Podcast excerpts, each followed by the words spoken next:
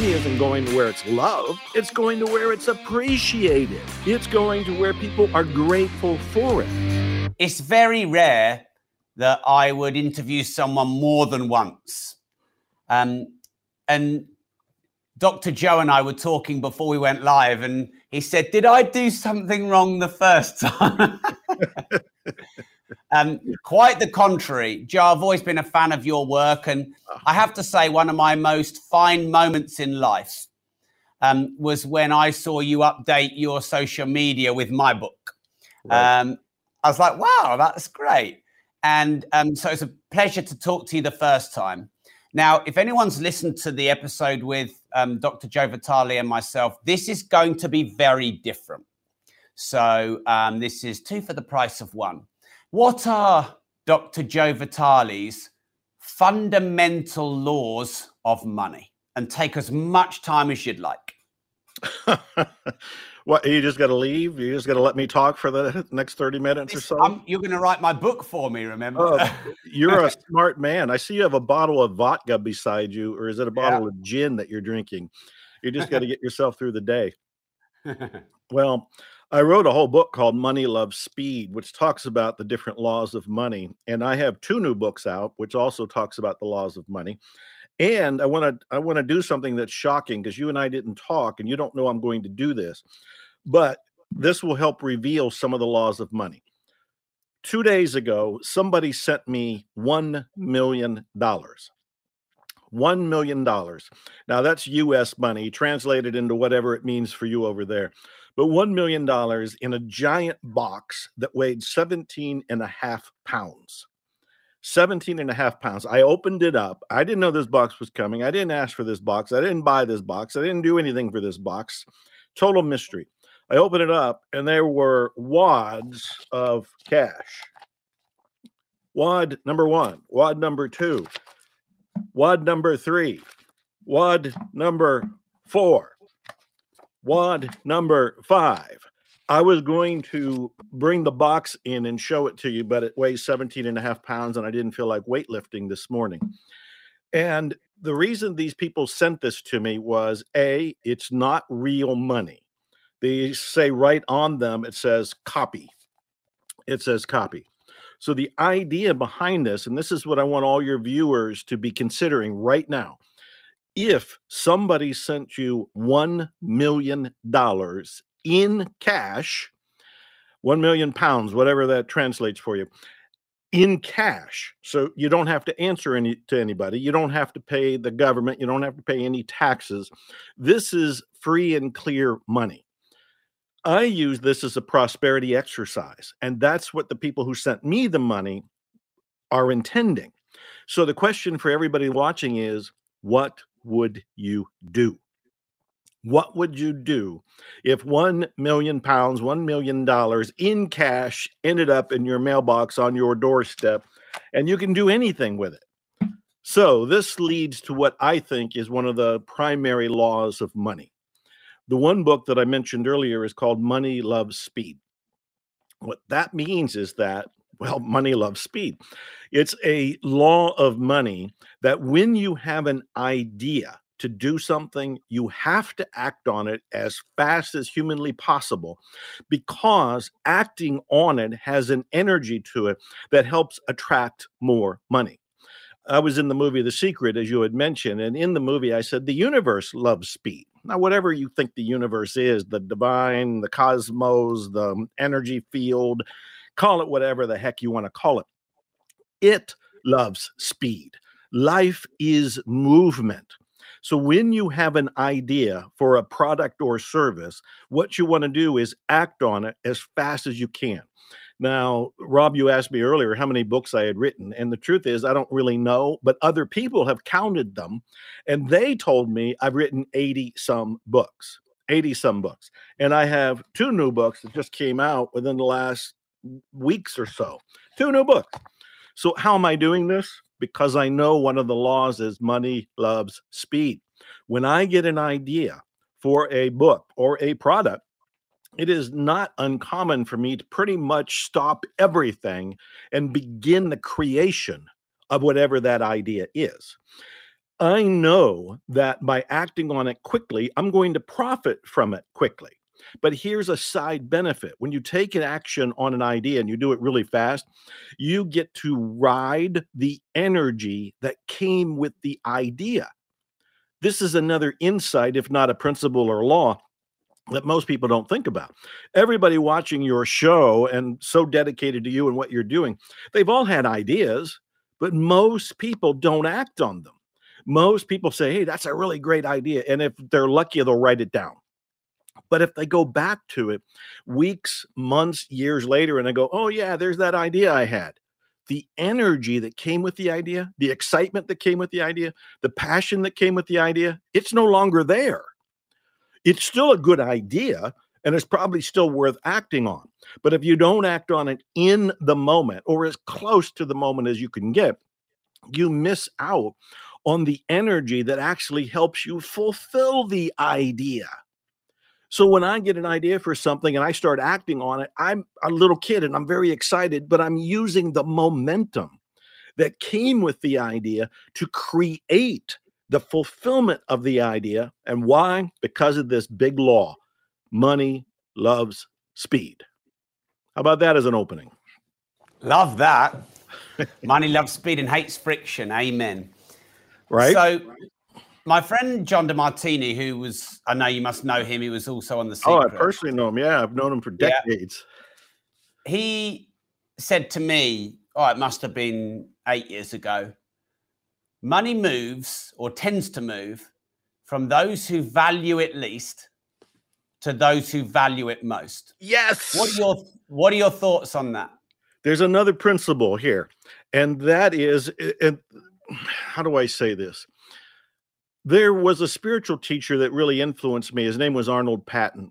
And Arnold Patton had said this: the sole purpose of money is to express, express appreciation.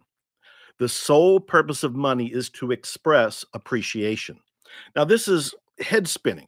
When I first heard it, I thought, what? The sole purpose is to express appreciation? What does that mean? And how is that possible? And there must be an exception to it. And then I started thinking about it. And I realized that when I pay any bill, I'm grateful for whatever it is I just bought. I'm a car guy. And if I'm writing a check for a brand new car, it's like, I'm kind of grateful to have this car. So the check I'm writing is a statement of appreciation. I'm, I'm, I told you that we're in a deep freeze here in Texas right now. A winter cold front, Arctic cold front has hit. I'm grateful to have utilities. I'm grateful to have heat. So when I pay the bill for it, actually, it's a statement of gratitude. It's a statement of appreciation. This is another law of money. Money goes where it's appreciated. Now, we've talked before on the historic first episode that you and I had, and I got to tell people that one of the biggest reasons they don't have money is that they think it's evil.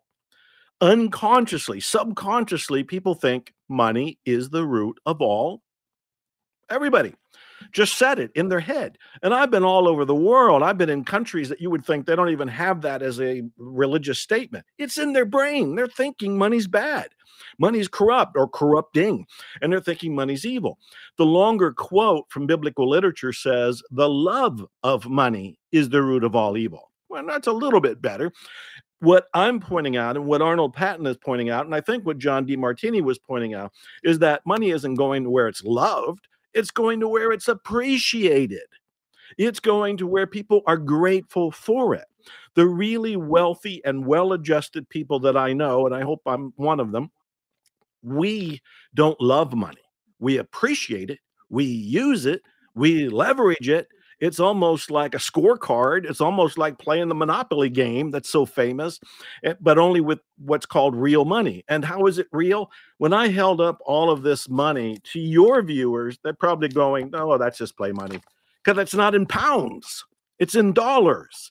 For me, it's, it's relevant because I was trained, I was brought up to value the look of this as dollars. But when I was in Russia, they gave me their money and it was like, this isn't real.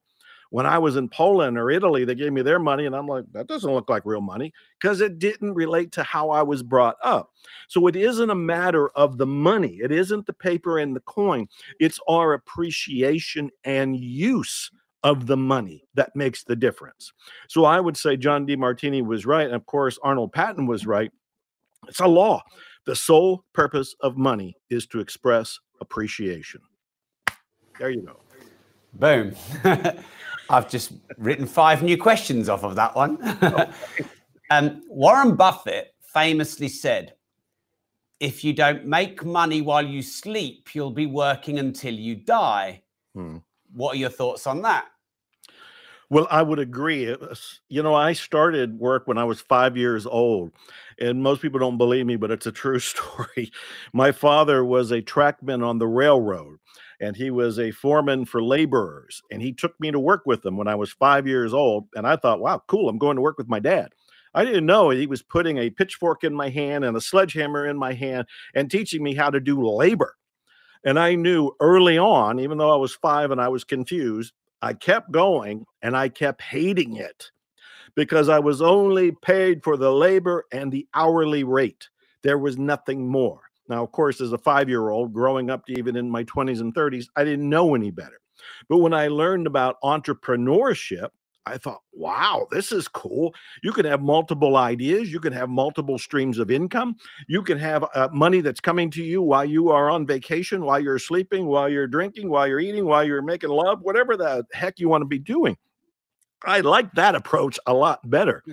And I remember when the digital world was coming into being, and I'm considered one of the pioneers of internet marketing only because I was there at the right time and kind of stumbled into it. One of my very first products was an ebook, and it was called Hypnotic Marketing. Now, back then, ebooks were unheard of. Even I didn't think ebooks would sell because I looked behind me. Those are real books. I love books. But an ebook is a digital book. It's an invisible book. And I thought, nobody's got to buy an invisible book called an ebook. However, we released Hypnotic Writing, and overnight, while I slept, there were six hundred orders. In fact, in the morning, I saw six hundred emails, and I thought somebody had sent a bomb, and it was a spam bomb that just blew up in my mailbox. No, there were receipts. They were receipts for orders of my invisible book. And I realized, wait a minute, I was making like thirty dollars for every one of those receipts. And there were like six hundred of them. And I was sleeping. I was sleeping. I still giggle today because I'm thinking, oh, what a wonderful world we live in when we're able to create these opportunities and to have money come to us no matter what we're doing. I, of course, have been spoiled by the internet now, and I have hundreds of products and eighty books and coaching programs and online programs and digital this and digital that, all because these are spider webs that go out into the universe, and they're bringing more income to me. So virtually, I don't really have to do anything. I mean, I like doing what I'm doing, which is another principle. Do what you love. I love doing what I'm doing, but I don't have to.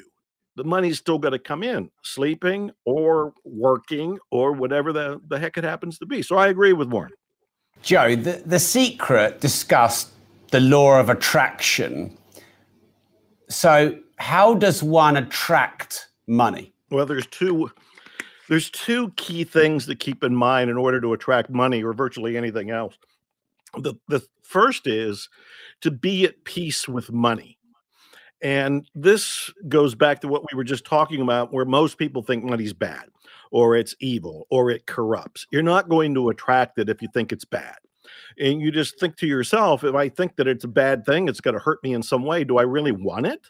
You're not going to attract it. You might sit there and say, yes, I'm going to attract new sales. I'm going to attract the profitable business. And you can say that all day long. But in your subconscious mind, if you think money's bad or money's evil, you've just put up a wall. You won't even know it until you're lucky enough to hear a show like this or read the right book or see the right movie. And then you'll realize, wait a minute, maybe I'm doing it. Maybe this is a form of self-sabotage. But until you actually awaken to your relationship to money and realize money's neutral, money's actually a tool for appreciation, you'll block it. You'll blame everybody else. You'll blame the pandemic. You'll blame the president. You'll blame political parties. You'll blame your parents. You'll blame the economy. You'll blame somebody. But you won't realize that all of that is pointing away from you. And where the issue needs to be is you need to make peace with money. So if you want to attract money, or you want to attract anything, or this, a soulmate or a bigger business or spirituality or better health, you have to make peace with the very thing you say you want to attract. So you have to look deeper and find out, what do I really think about money? What do I really think about having wealth? And be honest with yourself. I remember reading a book a long time ago, and it was about how to think like a billionaire. And one of the first questions was, do you really want to be a billionaire? Because it went into, you're going to have more taxes, you're going to have more responsibility, you're probably going to be working with more people, you're going to have more things happening in your life. Are you ready for that? Are you okay for that?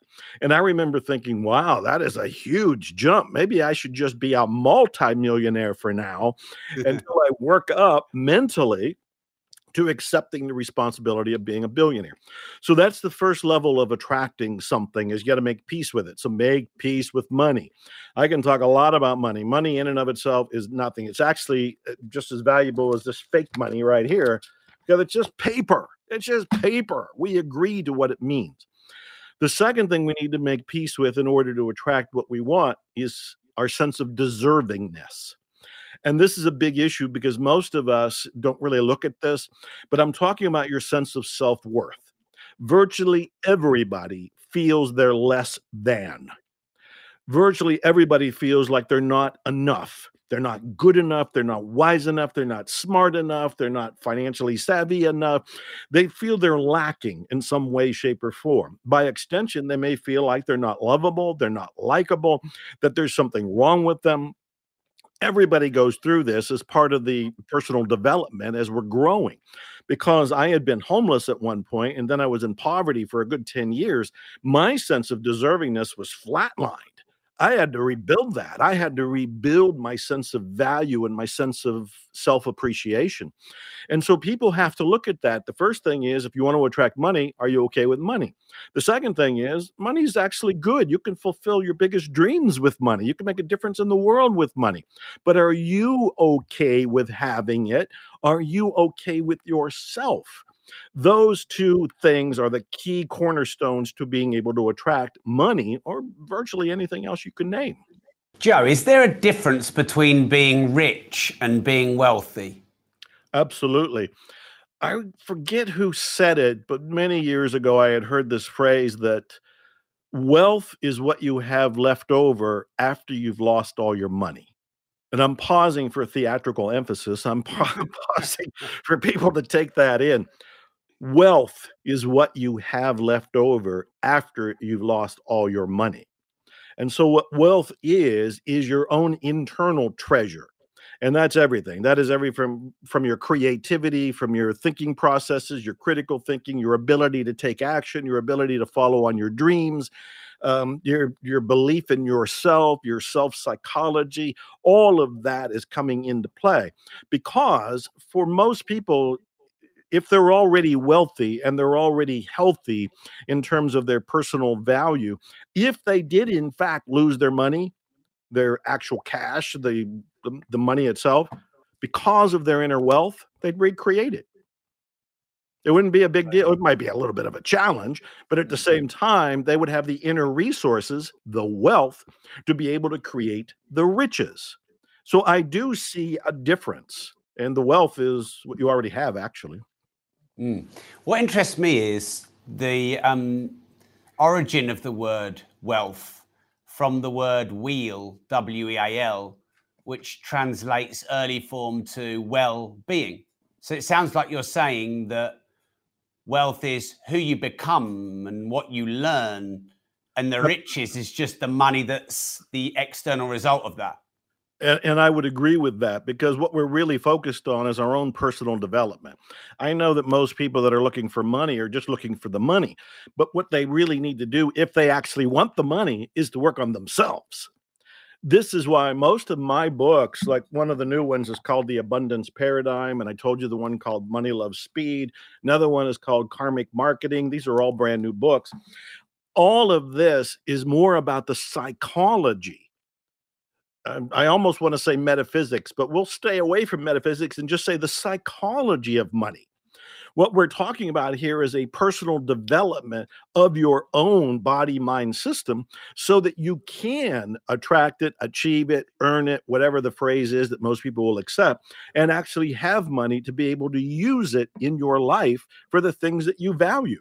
So the very first step is actually your own self-worth and self-development. I just want to stay here all day. So, um, can you please cancel the rest of your diary, Joe, for the day? Um, right. Dave Ramsey says all debt is bad. Ah. Robert Kiyosaki says there's good debt, which is debt leveraged against uh, an asset produce, that produces income. So who's right? Dave Ramsey, all debt is bad, or Robert Kiyosaki, there is such a thing as good debt? Robert, all debt is not bad. Debt is often used as leverage to accomplish something bigger, something that you may not have the immediate funds for. I thought years ago, I mean, this is, I, I mentioned I went through homelessness, I went through poverty, and as I crawled my way out of it, I was trying to rebuild myself and, and have some sense of money, not even wealth, but just survive. And I remember that I was doing my best to be debt-free. And so after I had gone through everything and eliminated my debts and uh, paid all the bills, I started to pay cash for everything. And I remember I got to the point where I was ready to buy a new car, and I was going to do it with credit. And they said, you can't buy a new car. And I said, why not? And they said, you don't have any credit. And I said, what do you mean I don't have any credit? I've paid everything off. I obviously have shown that I could buy this. And they're like, no, in order to build credit, you actually have to have debt and slowly pay off the debt. So it shows that you are dependable, you are responsible, and over time you can make your payments. That hit me like a board across the head. It was like, what?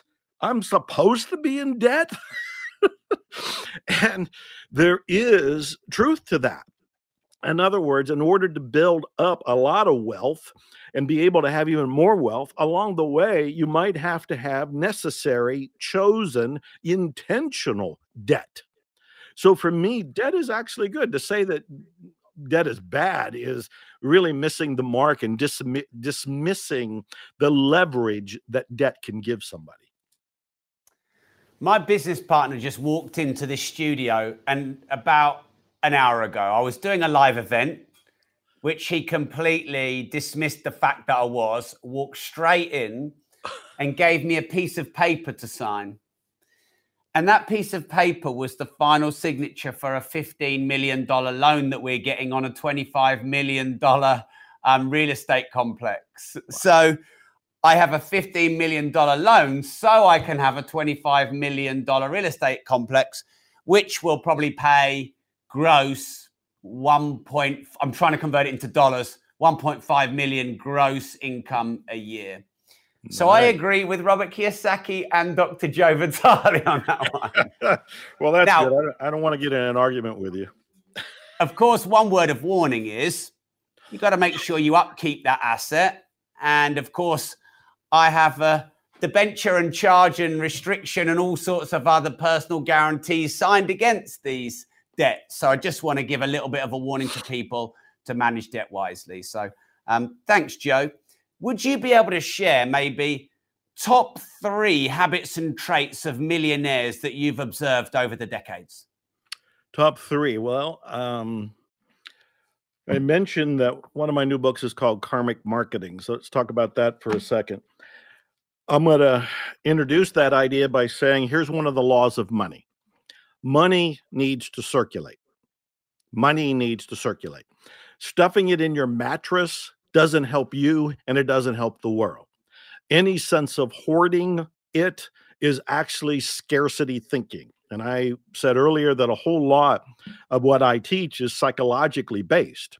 And so I invite people to look at, if you're holding on to your money, you're not investing it, you're not spending it, you're not saving it, you're not somehow leveraging it, then you are acting from a scarcity mindset. And this is very important, whether they think the law of attraction or the secret or any of that is mumbo jumbo and woo woo and not, uh, not real. In my mind, it's an extension of your belief system. And your beliefs are going to determine what your actions are. So if you're holding on to money, you're basically telling yourself and the universe, whatever you want to call that, that there isn't enough. And that belief that there isn't enough is going to be reproduced in your life, and you will find yourself constantly struggling. So money needs to circulate. One of the first habits of very wealthy people that I've seen is that they give it away. They give it away. That's really the essence of karmic marketing. It's all about how to give money in the particular way that I talk about giving money. I know that when I went to Thailand for the first time, and I believe I talked about this on the first time I was on your show, I learned that Thailand is a gift culture mentality, that they give. And a young man who had brought me over there had been homeless fifteen years before. He practiced what he was learning from my books. I didn't know it at the time, but he was reading my books and other of the success teachers out there. He ended up becoming a billionaire. So he went from homeless to billionaire, and he was age thirty-five when I met him. He might be thirty-eight or something now. Still a billionaire, still thriving. One of his secret, secrets to success is giving.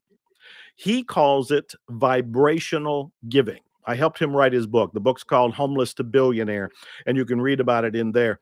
Vibrational giving is referring to when you give money to places that you believe in, places that inspire you, places that you really feel are making a difference. You are feeling in a particular way. You're feeling happier. You're feeling more energetic. Your vibration, if you will, is higher. That higher experience as you give is going to come back to you. It's going to come back to you as a match or even greater. In karmic marketing, my rule of thumb is you give money to wherever you have been spiritually fed. That could be an Uber driver. That could be a waiter or waitress. That could be an author, a speaker, and you know, somebody on a street corner who said the right thing at the right time, and you got a spring in your step. You felt better. You give money to that person, place, or thing. You give money to them, and you give it without reservation. You don't care if they take it, if they burn it, if they give it away, if they waste it. That's not why you gave it. You gave it because of how it made you feel. And then the karmic part of karmic marketing is that it will come back to you, as a rule of thumb, ten times greater. So the first thing that I noticed among the really wealthy is that they give. And I think it's Gates and Buffett and a bunch of other ones. They've d- developed this whole uh, website or movement for giving most of their wealth away. And they're getting the wealthiest people involved with the idea of giving to causes they believe in. And believe me, from my own personal experience, it's one of the, the highest, most joyful, ecstatic experiences you can have in life is to be able to give money to people or places that are doing things you care about. That is more valuable than actually getting my next book out or appearing in another movie or whatever it happens to be. So that's the first thing that the wealthy people do that I notice is they give joyously and abundantly because they don't believe in scarcity. They believe in abundance. That's the first thing. The second thing is they spend. They spend. In one book, it was called uh, Attract Money Now, which is free. People can go get it at attract money now dot com. It's one of my books. In Attract Money Now, I called it prosperous purchasing. And prosperous purchasing is referring to the idea that when you have a feeling to buy something, you're standing in front of a new suit or a new dress or a new car or a watch, or you're standing in front of, you know, I don't know, a purse, and you just, you want it, and you You want it, and you have the desire for it, and you have the funds for it. Because this is where I say I'm not encouraging you to go into debt to buy this indulgence. But I am asking you to reflect on how you're feeling right now. If you really want something and you have the funds to buy it, then you must buy it. You must. You must, because this is reinforcing your sense of prosperity. It's reinforcing your sense of value. Look at the opposite of it. If there's something you want to buy and you go, no, I don't want to buy that. Not right now. I'm going to save my money. Uh, maybe another day, another time. You're just told yourself, I don't have enough. I don't deserve it. I live in a scarcity universe. I don't believe there's going to be any more. You sent yourself all these messages of limitation, of lack, of negativity, and of low self-worth. So prosperous purchasing is the other thing that I see very wealthy people do. They're not afraid to go and buy. Now, they'll probably buy in a way that hopefully will make them more money because of the purchase, but I'm not even going that far. I'm saying the first thing that they do is they give money. The second thing that they do is they spend money. And the third thing that they do is invest money. And the investing is a whole nother conversation because of all the rules and so forth that you need to think about with it. But I'm in favor of investing in something you truly are excited about, you truly believe in, even when it seems like this is a roll of the dice. I'm not sure it's going to really work, but your heart, your gut, your intuition, everything is saying this is where I want to dabble it with. So well, that's a mouthful, but those are at least three things. I love it, Joe. Um, I'll tell you what we'll do now for a bit of fun. Normally I do the quick fire round at the end, but the reason I want to move it to now and then we'll do some of the other questions a bit later is by the time you finish, you'd have answered all my quick fires and ruined the end. So um, we're going to now do a quick fire. So usually the quick fire answers would be about fifteen seconds. You obviously can take however much time you want, but usually it's about fifteen seconds. Okay. So, Joe, does money grow on trees? Yes, it absolutely grows on trees. That's one of the things I wrote about in my book, Money Loves Speed. It's a fallacy to think it doesn't grow on trees because it's a statement of limitation. There are cultural beliefs out there that prevent us from having more. And one of the ones almost all of us heard growing up is, oh, we can't buy it. Money doesn't grow on trees. Bull, you're using that as an excuse not to go for what you actually want. So I'd rather just say money does grow on trees. Actually, you know, this is paper. What is this? This was formerly a tree. The Bible says that the love of money is the root of all evil. Is that true or false? I would say that's true, but what we're talking about is a negative love. It's almost like it could be reworded to the worship of money is the root of all evil, because our passion is misplaced at that point. And I'm quick to point out, you know, that line is from biblical literature. It is thousands of years old. It has been translated, paraphrased, retranslated. We don't actually even know what the original statement was. It could have been, hey, the love of money is the, you know, the remedy to evil. I don't really know. But if we just take what's already there, I would say no. What we want is the appreciation of money. The worship of money is just going to hurt us. Joe, should billionaires be taxed more? Yes or no, and why? I would say yes. And the reason that they would be taxed more is that they've already learned how to make more money. They've learned how to attract it, how to achieve it, whatever words people are comfortable with. And so they're in the prosperity flow. Since they're already in the prosperity flow and money is coming to them and they know how to make more of the river of wealth come their way, yeah, go ahead and let them ha- let them pay a little more. I'm totally fine with that. Right. I'm pausing this Q and A round, Joe.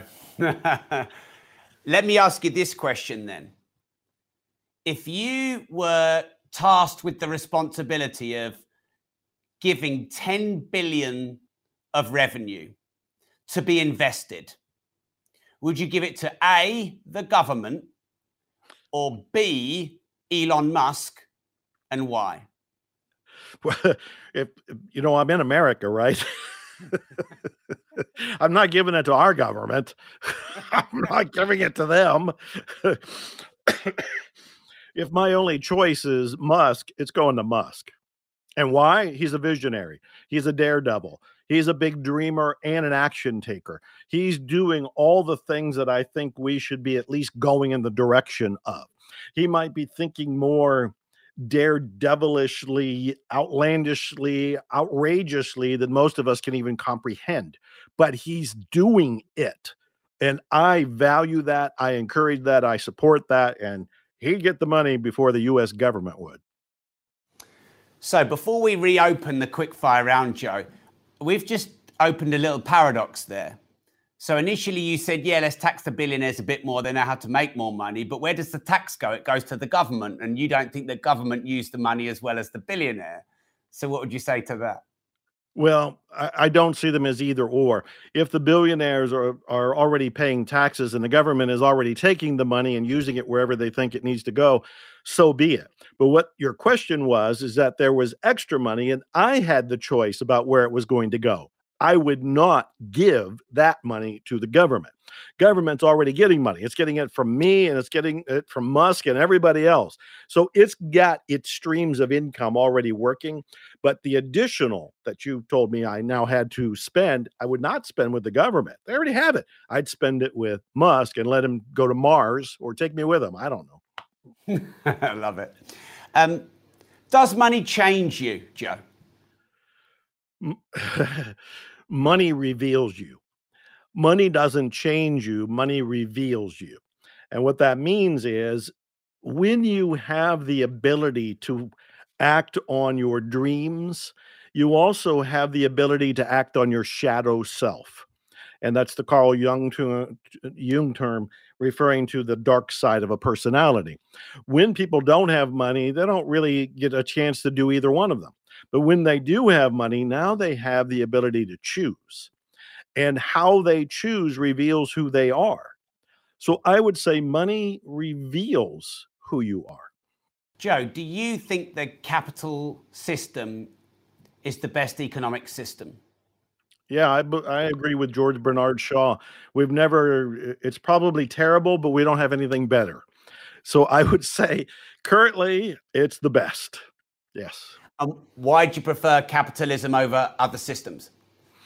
This enables creativity, it able, enables freedom, it enables empowerment. Let me give you an example. In America, where I'm located, I can find all kinds of people that are making guitars. I love guitars. I think you can see one or two behind me.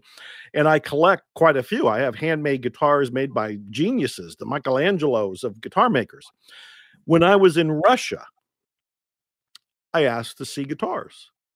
I wanted to find handmade Russian guitars with by, by Russian luthiers. There were none. None. There was no freedom to create. There was no freedom to indulge in a passion to create a new product that maybe the whole country would love, or at least a percentage of the country would love, and certainly I would have looked at and probably bought. But there wasn't anything. There wasn't the the encouragement or the freedom to express yourself. So with capitalism, I'm seeing that you have the opportunity to find out what you love and to create it and bring it to the masses. And that ability to share your heart is healthy. It's healthy for you. It's healthy for other people who indulge in it. And it's healthy for the economy. So in my mind, yeah, capitalism is the best, but it's also developing humans. We get to find out what our skills are and perfect them and sharpen them because of that. Joe, do they teach enough about money in schools? No, they don't teach anything about money as I remember. I just turned sixty-eight. When I think back to growing up in grade school, junior high, high school, I don't, right now, I don't remember them ever talking about money. I, I don't remember it at all. In college, you can take elective courses on economics, but that's not even on what you and I talk about. That's not in your books. That's not in my books. And it certainly didn't talk about the psychology of money. It certainly didn't talk about the metaphysics of money. If anything, it was the bottom line. Here's the add up the numbers kind of a mentality. So the answer is no, nowhere near enough. Why do many people hate rich people? Couple reasons. One is um, they're jealous. One is inside themselves, they secretly want to be what they're not. And I relate to this because when I was going through the poverty experience and I'd look at wealthy people, I, I was mad. It was like, why the hell is that guy driving down the road in a Rolls Royce or a Mercedes? And, and I didn't even have a car. You know, what, where's the fairness in that? As time went on and I kept working on myself, I realized I need to be inspired by that guy driving down the road, not jealous of the guy driving down the road. So I would say at a very core unconscious level, there's a sense of jealousy there. And of course, we can look at how we've been programmed. virtually all the bad guys in, in major movies are wealthy. Corporations are always bad. The media reinforces the idea that the wealthy, the very successful, the very rich are actually the bad guys. And that's not true. It's not true at all. There are examples of it, but it's not across the board. And yet, if we watch the media and we listen to the news, we unconsciously get programmed to think they're all bad. So when we see rich people out there, some of us will conclude, oh, he must be an ass. He must be doing, or her must be doing something evil. So instead of uh, being mad, I think we should awaken and be inspired. If you could have either one million in cash. I already do. Right. Or one million engaged fans on social media, which would you choose and why? Oh, that's a good question. Um, my gosh. Um, I, I think I would go for the cash. I would go for the cash because I can leverage that. I can leverage it in some of the ways we've been talking about, whether it is giving, investing, uh, spending, and the social media stuff. I'm, I'm stumbling around. I've got quite a few followers. Facebook, I got half a million. Instagram, a couple hundred thousand. But I don't really know these people. It's like having friends on Facebook. I, on my personal Facebook page, I'm right at five thousand friends. I might know five of them. It's not real. And so a whole lot of social media to me is deceiving and illusionary. So I'm probably not skilled enough to know what to do with a million followers there, unless it's somebody like Kim Kardashian and I just start sponsoring products to the million people and getting paid for the sponsorship. Um, but just looking at the question, I would say, no, give me the cash. Give me the cash. Okay, right. So as we've been talking, Joe, and I've been listening to you, I've probably extracted out about another six or seven questions, um, completely just out of our discussion. So can you please explain, explain what, sorry, can you please explain what karmic money is? Well, you might be referring to karmic marketing. Okay. Karmic marketing has been the secret of my empire. And I never really wrote about it before or talked about it. You'll find one or two mentions of it over the last couple of decades. And what it is, is giving. It is giving, usually of finances, knowing that in some way, shape, or form, it's going to come back to me. I give away a tremendous amount of products. I have three Miracles manuals. They're all free, miracles manual dot com. I mentioned my Attract Money Now book. It's free, attract money now dot com. I've got, I can't even think of all the different things that I have, all free, because I know that this is karmic marketing. Karmic meaning action, and marketing meaning anything that you do to promote your product or service. I often will talk about giving money to where you uh, are inspired, because I think maybe it's an esoteric metaphysical belief that by giving to where you are inspired, the universe, whatever you want to call that, is going to reward you with ten times over what you just gave. In many ways, karmic marketing is a sister to tithing, but tithing has a bad rap. Churches use it sometimes in a manipulative way to give people to give ten percent to the church. I'm not saying give it to the church. If you're inspired to do so, do so. But I'm saying give it to where you've been inspired. That could be, as I mentioned earlier, an Uber driver. It could be any, you know, the person who cut the cigar at the cigar lounge. I don't really know. But karmic marketing is a magnetic method for attracting wealth, and it all has to do with giving to where you've been inspired. You said you didn't want to talk about metaphysics because that would be for another time. So I'm obviously going to have to ask about that now. Um, you said psychology, and then you corrected yourself and said, no, metaphysics. So what's the difference between psychology and metaphysics, and what do you see metaphysics is as relating to money? Well, I, I will answer that question, but I'm going to guarantee your listeners are going to want more. They're going to want more, because this is the tip of the iceberg, and it's a very important iceberg. This is not the iceberg that sinks a ship. This is the iceberg that actually reveals where all the wealth is. Psych psychology is dealing with your mind. It's dealing with how you think. Metaphysics is dealing with the energy of the actual universe. I was on a news show uh, ten years ago, and they asked me what metaphysics was. And I said, it's the study of the invisible. And they all looked at each other like, the study of the invisible. What? The study? It didn't make any sense. To me, it makes all the sense in the world. Here's what I've been talking about most recently. And this is why you're going to want me for our trilogy, for uh, lesson number three, another show. There's an esoteric internet, an esoteric internet. And what I mean is we are all wirelessly connected on a mental energy level.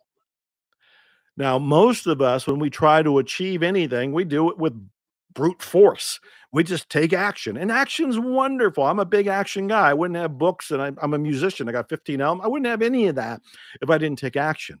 But if you want to make the actions easier, accelerate them, make them more profound, what you want to do is take what your desires are to the esoteric internet. That means not only having the thoughts about them and the visions about them, but you have to go to the subconscious mind. Then you have to go to the unconscious mind. Then you have to go to the collective unconscious. And right below that is this field of all possibility. It is the fourth dimension. It is the field of consciousness where nothing yet has been formed. With your desire going into this fourth dimension field of consciousness, you can actually form, like playing with silly putty or whatever it might be comparable as a toy over in your country. You're playing with something and molding it. You mold it as you want to have it. And in that place, there are no rules. There's no boundaries. There's no limitations, which means anything you can visualize, you can craft, you can sculpt, you can mold out of energy in this esoteric internet. And then the more clear you make it and the more energy you add to it, this is all very metaphysical stuff here. What you're doing is bringing it back up through the levels, collective unconscious, unconscious, subconscious, conscious mind. As it's going through there, it's going to find the people, because we're all connected on that energy level, and the collective unconscious connects all of us. It's going to find the people to enable you to manufacture that idea. And they'll come as surprises. They'll come as synchronicities. They'll come as unexpected. You turn the corner, you get a phone call, you'll go to a bookstore and a book will fall off the shelf. There'll be something uncanny that takes place because this is all happening on an energetic level, but not an unconscious energy level, a energy level that has consciousness. This is the esoteric internet. And I'm telling you, it is where you create miracles. This might be where Musk goes to think about, oh, I'm going to send a car to Mars. Where did that come from? I don't know, but he also did it. So that's the beginning. Well, maybe we'll have a part three to go through that and in one entire episode. Exactly. Um, Joe, how do you think money's changing now that we've moved from cash to electronic to digital to crypto money? I don't know. I don't know. My honest answer is I I can't see that far. So right now my answer is I, I don't know. I'm here for the ride. Are you interested in crypto? Do you own crypto? Is that a space that you... No.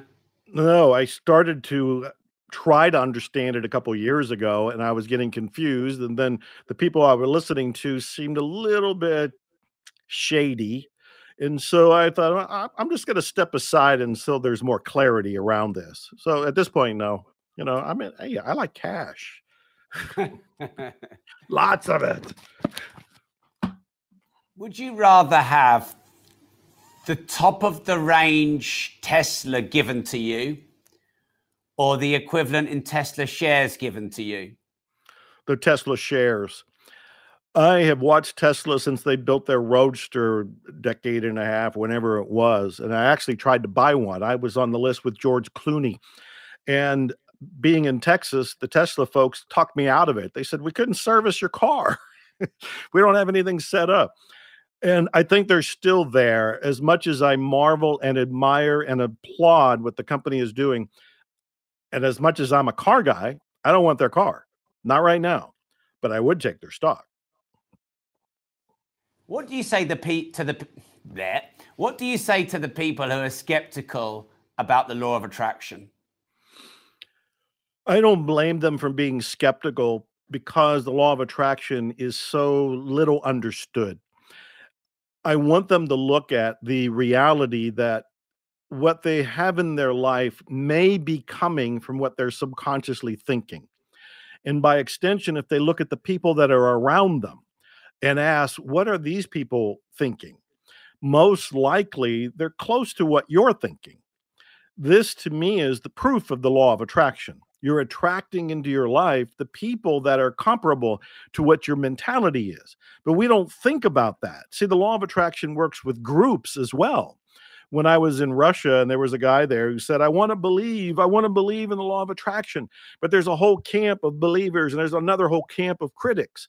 And I said, have you ever noticed that the camp, the camp of critics all think alike? You ever notice that the camp of fans of the law of attraction all think alike? They're proving the law of attraction by the very groups they're in.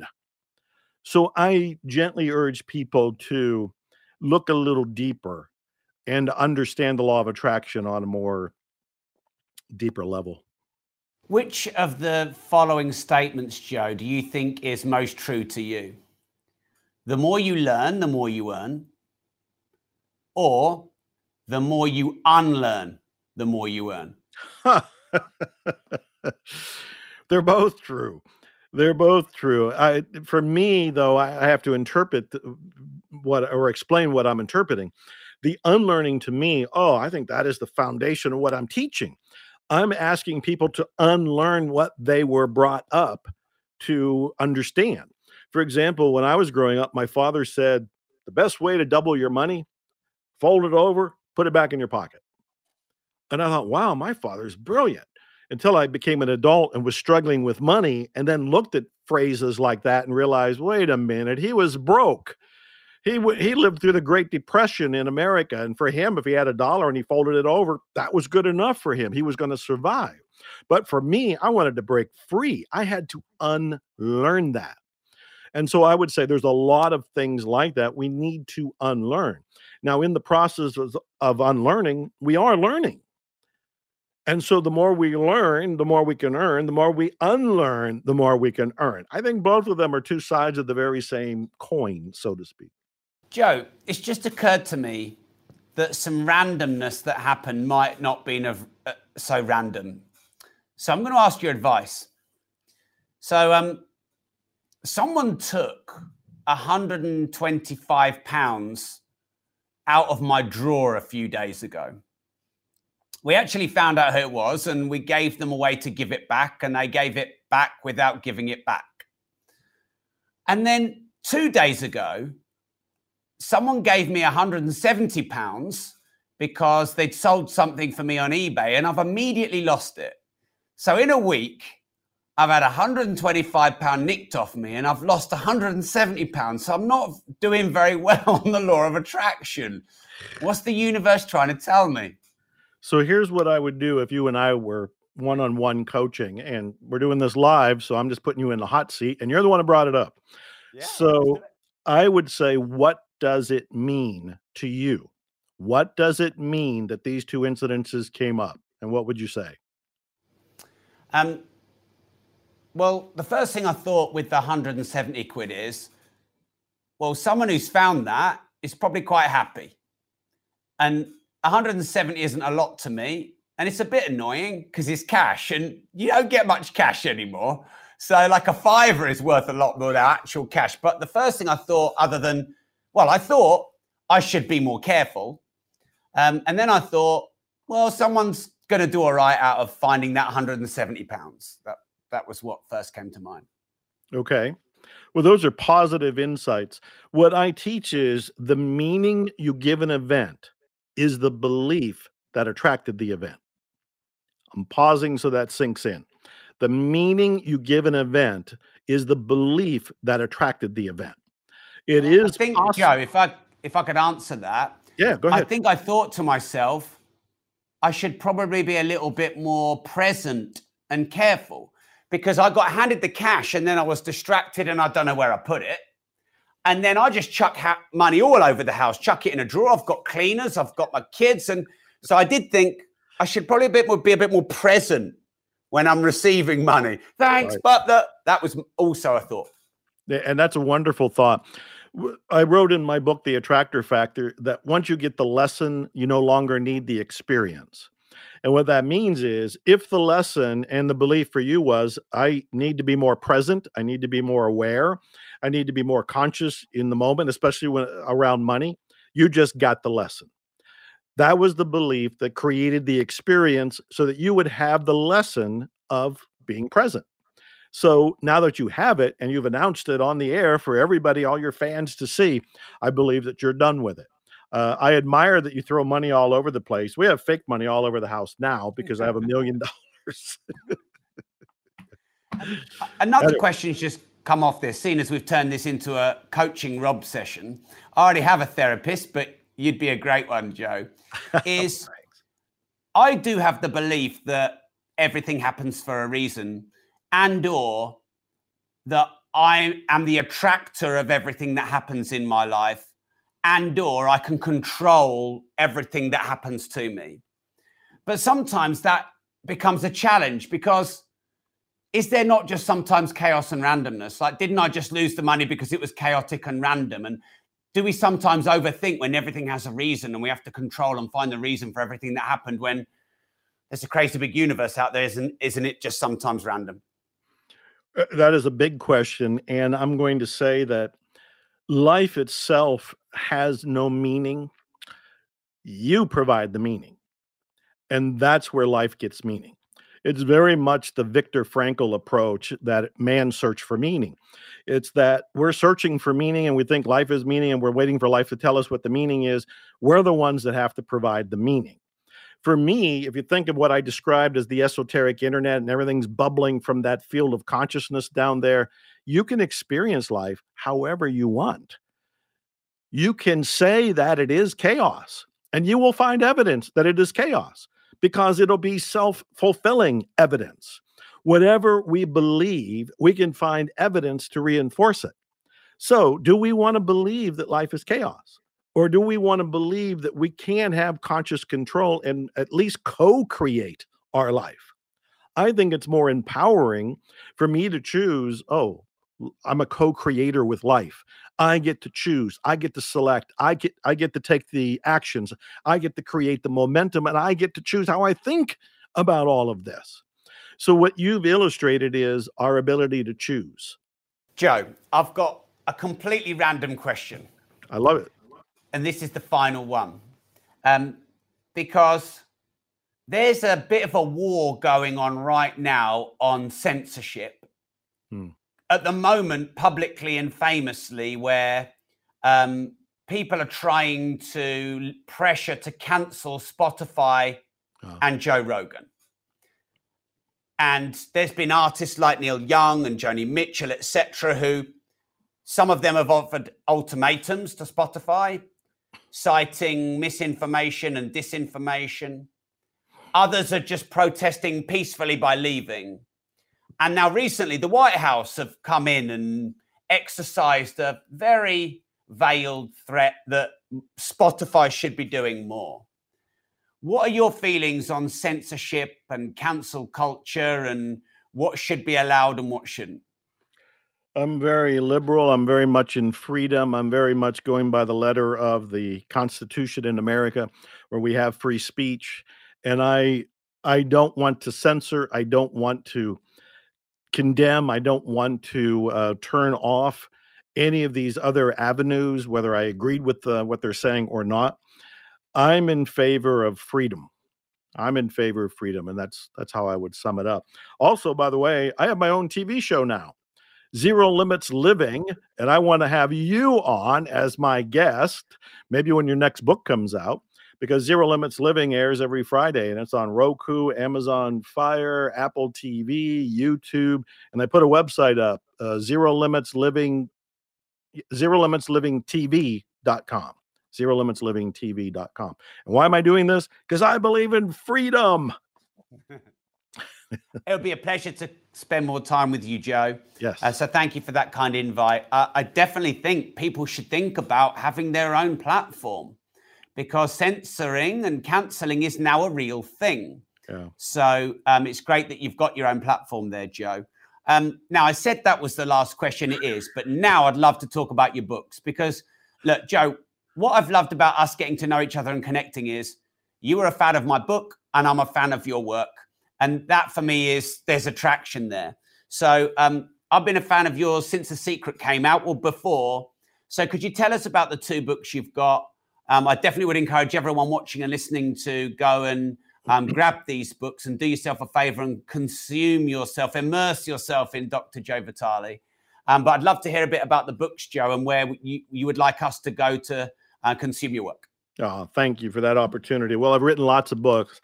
Uh, the two newest ones, Karmic Marketing, which is really about the philosophy of giving, understanding that will lead, it will lead to receiving. And I do talk about Andres Pira, who is the man who was homeless and who is now a billionaire uh, in Thailand. And there's a lot of other things, a lot of other stories that are pretty eye-opening. So that's brand new, Karmic Marketing. And then The Abundance Paradigm. We talked about the law of attraction. This is moving from the law of attraction to the law of creation. The problem that a lot of people have that I see with The Secret and the law of attraction is that they misunderstand it. They don't have the full story or the full depth. They think that if I just sit and I just visualize, it'll just appear. And I say that's the beginning of it. You still have to take action. I've often said that I've written eighty books. If I just sat down and visualized them, they wouldn't be written. At some point, I have to get up from the visualization, walk over to my, in the old days, the typewriter, these days, the computer, and start typing. Same with being a musician. I have seventeen albums. When I was thinking about it, that was a great start. So the law of attraction began with the vision and with the intention and with the desire. But if I never went in the studio, I wouldn't be able to say I have seventeen albums. So the new book, The Abundance Paradigm, is understanding the law of attraction and the law of creation. But more importantly, and I'll, I'll end by saying this, the abundance paradigm is about, instead of changing yourself one belief at a time, it's changing your entire mindset. So if somebody has the mindset that I'm struggling, I don't understand what Joe and Rob are talking about, I live in lack and limitation, that's all from a nest of beliefs. It's a mindset. If you can take that and shift it to the abundance mindset, instead of shifting one belief at a time, you kind of remove your head and put another head on. When you make that paradigm shift, now you live from the new world and experience the new world. That's all in The Abundance Paradigm. All these books are on Amazon and wherever good books are sold. Thanks, Joe. I'm going to slip another cheeky question in, seeing as we've been doing a bit of therapy for Rob via Joe. Um, I've had this quandary now for a few years on the volume of books I should write. Mm. And, you know, inspired by people like you, who I believe have written over eighty books.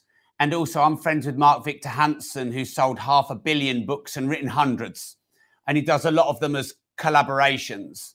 And so I look at people like you both and I think that inspires me. And I'd love to churn out a massive volume of work.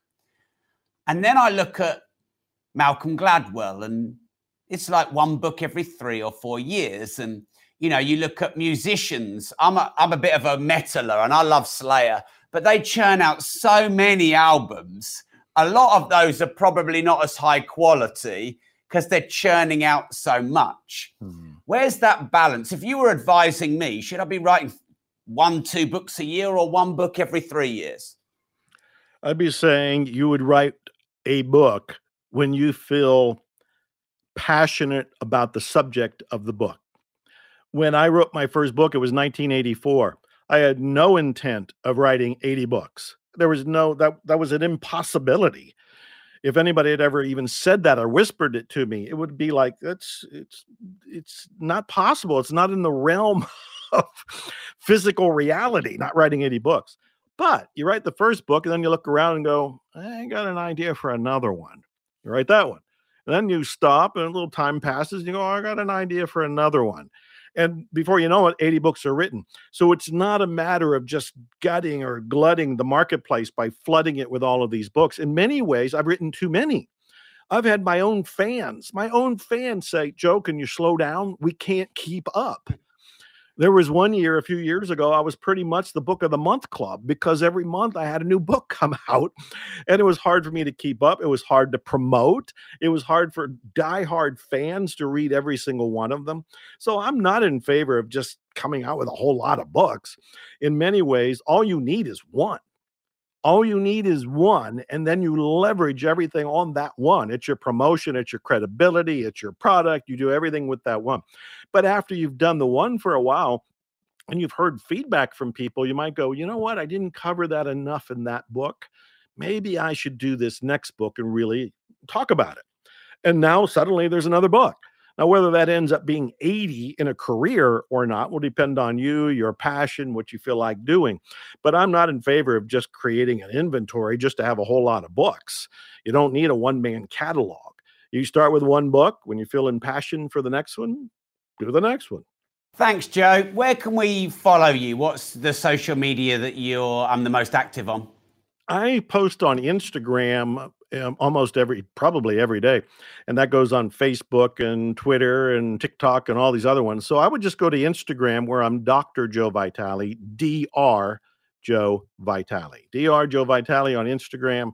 I'm not hiding. People can find me on, on the internet. I got websites, you know, I'm on Amazon, I'm on iTunes. Well, I was on Spotify and a whole bunch of other places. Um, I'm around. Joe, once again, this has been a real pleasure. Thanks for giving your time. I think you're amazing. Thank you. Oh, I loved it. Thank you. Anytime you want.